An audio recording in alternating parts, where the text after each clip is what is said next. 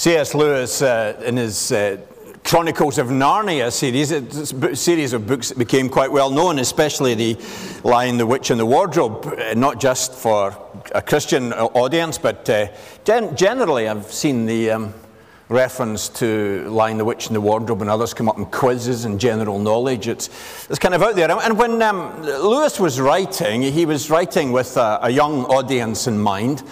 And the land of Narnia, where the stories were set, was a land that was having a bad time. And so Lewis, C.S. Lewis, wanted to um, convey that this, this is not right, something's not good here.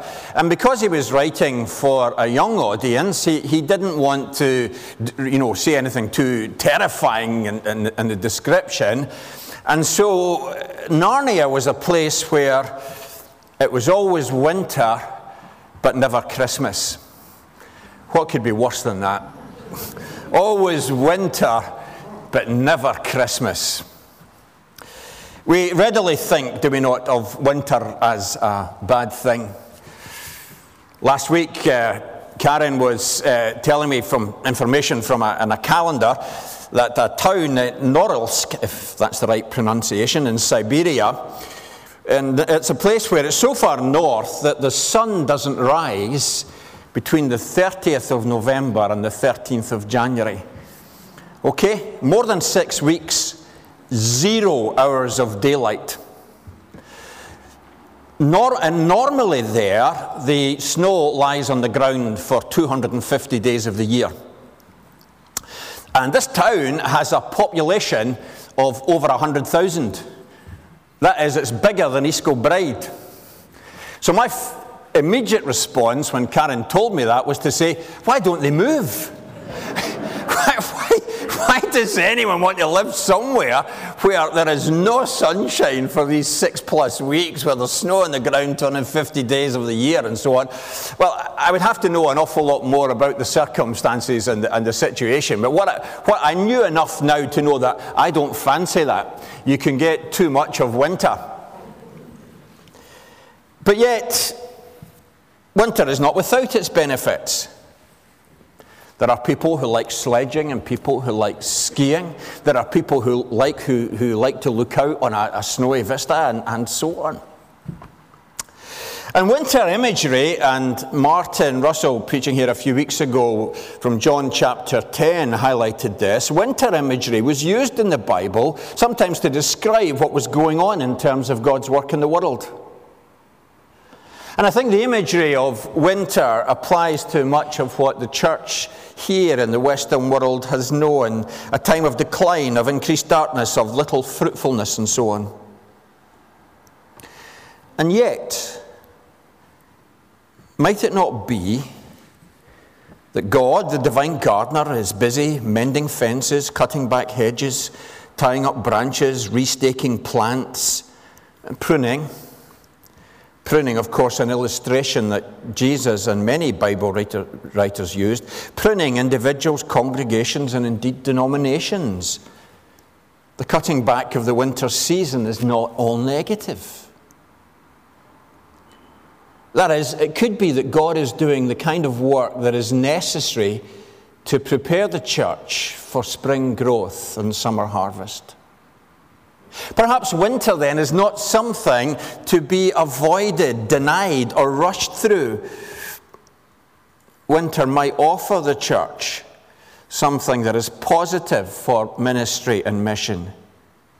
Strengthening of the root systems come when there is less unpruned on the surface. The challenges of winter might mean a move from rushing around into a time of being more thoughtful, from overactivity or uh, complacency to seeking God. Looking at and thinking about winter and beyond should help us refocus on the themes of death and resurrection, which are right at the heart of the Christian gospel. And the winter season can be a time when we're faced with questions about our, our purpose, our call, our identity. Again, in this time of apparent barrenness, it might be that so that we can remove at the institutional, at the local, and indeed at the individual levels, elements of church life that we have allowed to be there, but which are not gospel growing ministries. Winter is a season that passes. Winters have come and winters have gone in the history of the people of God. There have been times of promise and growth. Joseph in, in Egypt, the, the right hand man of the Pharaoh, in establishing a, a good and a gracious work. Moses leading the people of, uh, of Israel out of slavery and into the promised land. The kingdom of Israel in the time of David and Solomon, the return of the Israelites from exile in Babylon, all of these positive and, and life affirming things, and yet in between them came times of barrenness, and uh, Joseph was forgotten about, and the people of Israel and Egypt became slaves. the kingdom under David and Solomon. And we've been looking at that in the last couple of weeks in, in Isaiah. The kingdom under David and, Solomon, uh, David and Solomon was actually broken into two. And the people were taken into exile in Babylon. So that through the Bible, and indeed in the 2,000 years since the time of Jesus, the story of God's mission in the world, the story of the people of God, is neither a story of continuing growth, nor is it a story of inevitable decline. There have been times and seasons, fruitful summers and barren winters, and all that's in between. Now, I haven't, um, I haven't forgotten about uh, Isaiah chapter 11 that uh, Heather read for us. Look at verse 1 of Isaiah chapter 11. A shoot will come out from the stump of Jesse. Now, Jesse was the father of David, King David, the psalmist David. And he'd established a mighty kingdom, but that had gone. It was a ruin, it was a stump. The stump points to what is desolate and, and defunct and demolished. The stump was a sign of the end of David's dynasty. But, verse 1, a new shoot emerges from the stump. That is, a new king was going to come, one who will bear fruit, and one who will, verse 2, have the Spirit of the Lord upon him. Now, when Matthew and Luke both got around um, about 800 plus years later from the time of Isaiah, when they got round to writing their Gospels, both of them trace the ancestry of Jesus. And it's there in Matthew 1 and in Luke 3. Or is it Luke 2? Sorry, I should, should have checked. Um, it's there, and in both occasions, they can trace the ancestry of Jesus back to, to Jesse's family and, and beyond. It's out of the stump that the shoot comes. From this, that seemingly dead end comes a new shoot, comes the Messiah.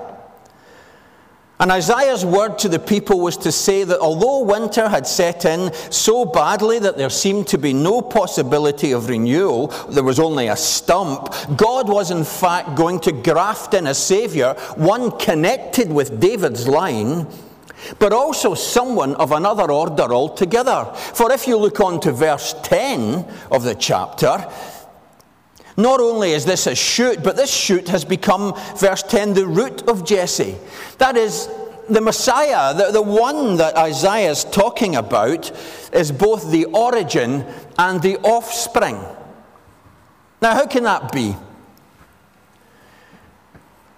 We've got ancestors, we've got descendants, and they're, they're not the same people. Two different groups. We, we try and maybe have some kind of recognition of continuity, and there's this habit in families of giving uh, people the name that had already been in the family and naming them after dad or mum or granny or granddad. Um, sometimes we look at, you maybe discover a picture of a grandfather or a great grandfather and your grandmother, great grandmother, you look at it and you think, what is the resemblance is striking. But no matter what we try to do with names, no matter the striking resemblances in appearance, your ancestors are one group of people, your descendants are another. And yet, what, what Isaiah is told here, what he's giving us in, in chapter 11, is this word about a Messiah who is both the shoot, verse 1, but also the root of Jesse, verse 10. Now, I'm sure Isaiah, writing at the time, wouldn't know how such was going to be fulfilled. But when Jesus came, he was this descendant of Jesse. He was from that stump, as Matthew and Luke spell out for us. And he'd even gone further back. He was the one through whom the world was created. Jesus was the person who could say, as he does in John chapter 8, before Abraham was, I am. But he's also the new shoot, the one who's the pioneer of faith, the one who's the first fruits of the resurrection when he rose from the dead. So, this word about the shoot growing out of the stump is a word too, is about God's salvation. That it's something He does. It's a salvation that comes when our efforts had failed, when there seems no hope in and of ourselves, when there's merely a stump left. And we cannot be the ones who renew that or organize eternal life for ourselves. It's the work of God. It's a word to us that says no matter how deep or how serious a winter season we are caught up in, God is not finished yet. There is no secular frost so powerful that it can destroy the life of God and the life of His people. Yes, there may be hard times, but they won't always last. The seemingly hard times might be, as, as often winter is, a necessary time of preparing, searching, thinking, and reshaping for new life to come. I'll wait until you've got that.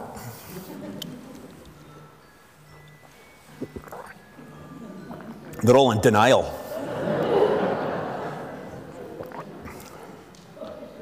Somebody's going, okay, thanks.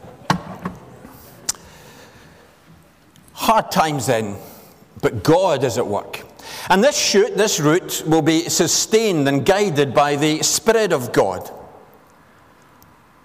The Messiah, Jesus, was one on whom the Spirit would rest, verse 2. But also who was able to give the gift of the Spirit to his people. The Spirit is the one through whom Jesus is conceived in Mary. He's the one who anoints Jesus for ministry at his baptism. And the impact and the fruitfulness of Jesus' ministry was not just because he was the Son of God and so could do all these special things, but because he was full of the Holy Spirit. Wisdom, fear of the Lord, understanding, might, etc. The characteristics that are mentioned in verses 2 and 3 of Isaiah 11. They were the fruit of this Jesus, the, sorry, the presence of the Spirit in Jesus' life.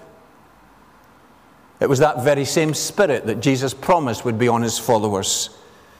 And so we cannot opt out to doing God's work by saying, well, we're not the Son of God, we're not Jesus. For the people of Jesus are given that same spirit.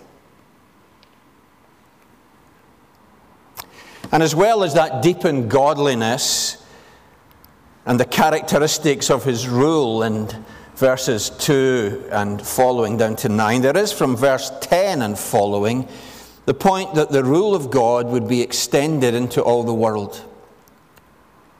Jesus' ministry was not just for one nation. It was not just about restoring the political power of one people, but it was about reconciliation, healing, and salvation for all the world.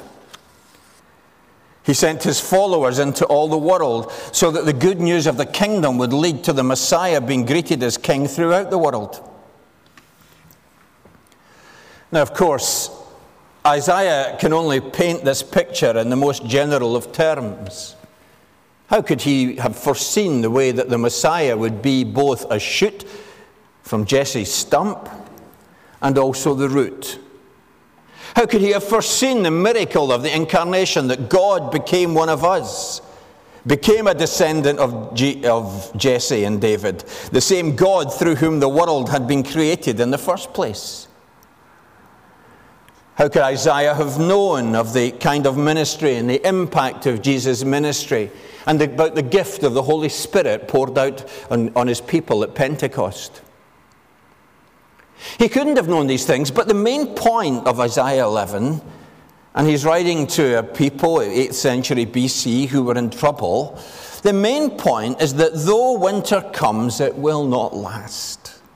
That though there are times when the ways of God are being tramped underfoot, though there are times when it seems it's just a stump that remains, God has not given up. God can, God will begin a new work, one that is deeper, greater, further reaching than yet we have known. The main point is that God will continue and not be frustrated, that He is not bound and limited in ways that we are that he can grow a shoot from a stump, and this shoot can extend to a ministry throughout the whole world. That even from the most lifeless and even from the most unpromising of situations, his new life will come. Shoots will break through and flower. In Christ, after death, there is resurrection.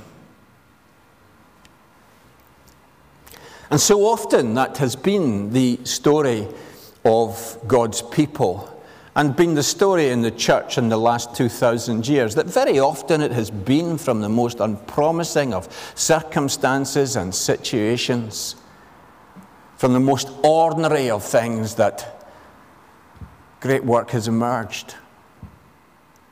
Not so very long, we had a theatre group here talking about the life of Corrie Ten Boom. Breathtakingly ordinary circumstances, and yet a huge work of blessing and salvation and rescue and, and so on, and of forgiveness. There have been many testimonies of folks whose lives had been ruined and, and in dead ends who were changed and transformed by the power of Christ. There are stories too, in, the, in, in, bigger context, of the church seemingly under huge pressure and persecution and, and flourishing under that. Currently, the church in Iran would be a good example of that. Ayatollah Khomeini and all the others did all their best to snuff out completely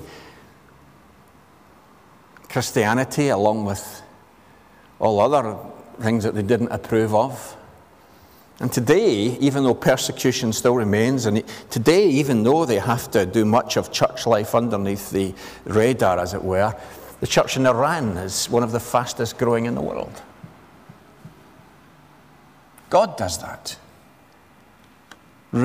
shoots coming out of stumps. Two observations in concluding. One is that while the salvation of God shows great love and tenderness in the way that it's given to us, He becomes one of us, shares our humanity. It is not a soft thing, it is not an indulging thing. Destruction and judgment are outcomes for those who ignore and reject the Messiah. Jesus said so. And Isaiah says so too in this chapter. And notice, even those who are delivered, verse 11 and verse 16 of the chapter, even those who are delivered are a remnant.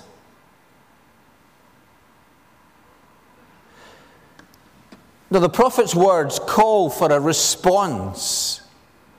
They call for a response from, from the people of his day, and they still call out to us who seek the kingdom of God seek it first. These words are not an encouragement to complacency. Phew, it's going to turn out all right in the end. They are words saying, sort out our priorities now. But secondly, the trustworthiness of God is very trustworthy. So we needn't think, we shouldn't think that the trends that we simply see around us are inevitable. Uh, not very long after I came here, I was visiting um, an office bearer in a congregation who, who was saying to me, that he couldn't see anything other than continuing decline for the church. Um, as we became more and more informed through science and things, as we became, as a society, more and more wealthy, so, so people saw less need for God in their lives, and, and that pattern would, would continue. Now, I see where that was coming from, but it's not what God says. It's not what God says. In fact, I was just reading an article this week about how many of the leading um, academics are actually having to rethink, philosophers changing their minds and, and saying, well, actually, hold on a minute. We, we, what we had assumed 20, 30 years ago might not be the case. And there are things that we simply cannot understand, we cannot explain unless there's a God um, in, in, at work. You see, we can maybe predict the seasons, summer to autumn to winter to spring, but we do not make them. And nor do we make the fortunes of the gospel turn for the better. That, that is a work of God. Only God can do that.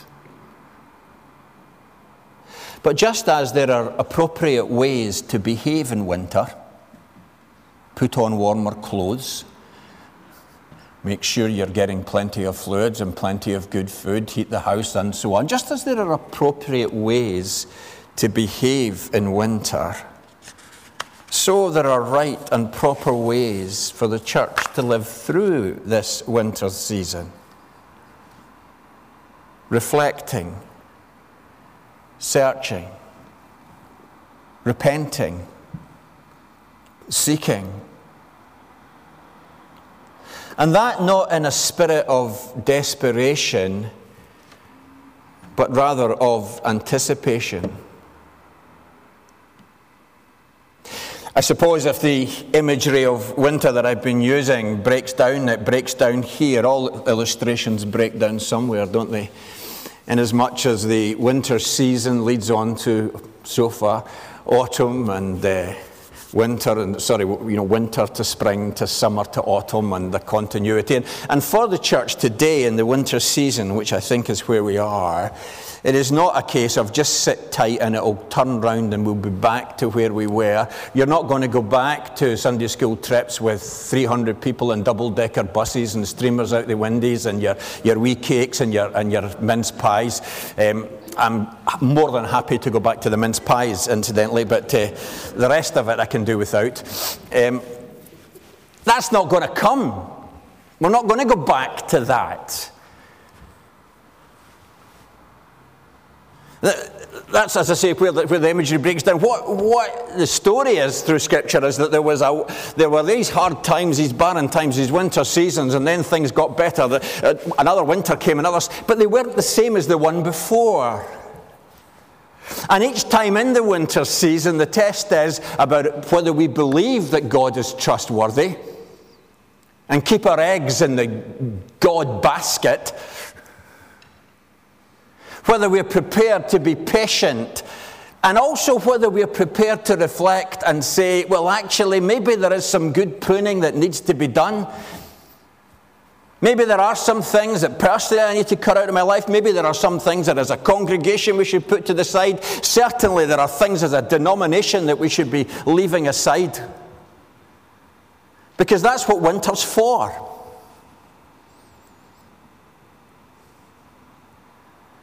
And it's not because we have no alternative, it's not because we have our backs to the wall, but it's because time and time and time and time again, and, and this is the point about these fluctuating times through Scripture, God has been calling his people back to himself.